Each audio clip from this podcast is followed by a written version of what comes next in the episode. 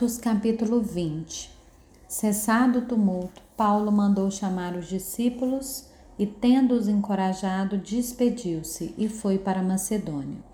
Havendo atravessado aquelas terras, fortalecendo os discípulos com muitas exortações, dirigiu-se para a Grécia, onde se demorou três meses.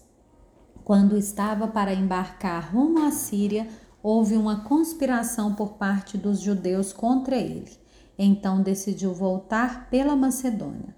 Acompanharam-no Sópatro de Bereia, filho de Pirfo, Aristarco e Secundo de Tessalônica, Gaio de Derbe, Timóteo e também Tíquico e Trófimo, da província da Ásia. Estes nos precederam, ficando à nossa espera em Troade. Depois dos dias dos pães sem fermento, Navegamos de Filipos e em cinco dias nos encontramos com eles em Troade, onde passamos uma semana. No primeiro dia da semana, nós nos reunimos a fim de partir o pão. Paulo, que pretendia viajar no dia seguinte, falava aos irmãos e prolongou a mensagem até a meia-noite.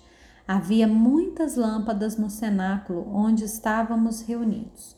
Um jovem chamado Eutico que estava sentado numa janela, adormecendo profundamente durante a prolongada mensagem de Paulo, vencido pelo sono, caiu do terceiro andar abaixo. Quando levantaram, estava morto. Mas Paulo desceu, inclinou-se sobre ele e, abraçando-o, disse: Não fiquem alvoroçados, pois ele está vivo. Subindo de novo, Paulo partiu pão e comeu e lhes falou ainda muito tempo, até o amanhecer, e assim partiu. Então conduziram vivo o rapaz e sentiram-se grandemente confortados.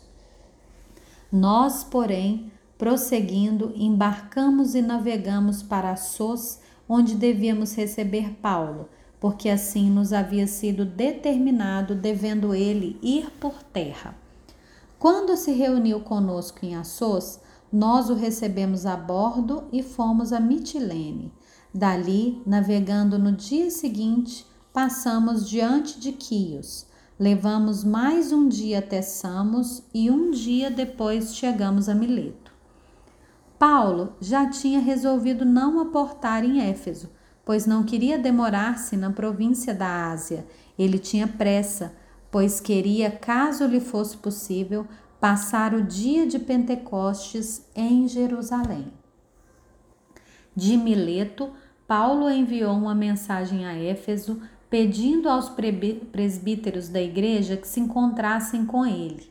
E quando chegaram, Paulo lhes disse: Vocês sabem como me conduzi entre vocês em todo o tempo, desde o primeiro dia em que entrei na província da Ásia, servindo o Senhor com toda a humildade, com lágrimas e com as provações que me sobrevieram pelas ciladas dos judeus.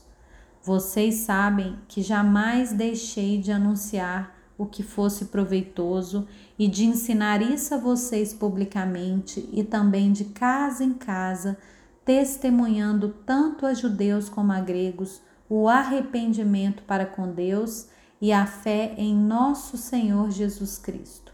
E agora, impelido pelo Espírito, vou para Jerusalém, não sabendo o que ali vai me acontecer, exceto que o Espírito Santo, de cidade em cidade, me assegura que prisões e sofrimentos estão à minha espera.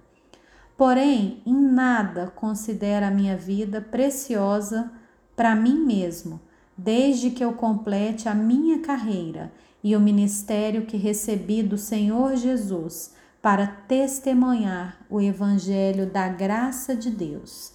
E agora eu sei que todos vocês, em cujo meio passei pregando o reino, não mais verão meu rosto. Portanto, no dia de hoje, testifico diante de vocês que estou limpo do sangue de todos, porque jamais deixei de lhes anunciar todo o plano de Deus.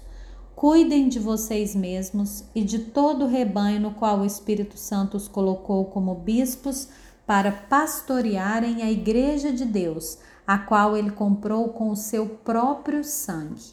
Eu sei que depois da minha partida aparecerão no meio de vocês lobos vorazes, que não pouparão rebanho, e que até mesmo entre vocês se, levarão, se levantarão homens falando coisas pervertidas para arrastar os discípulos atrás de si.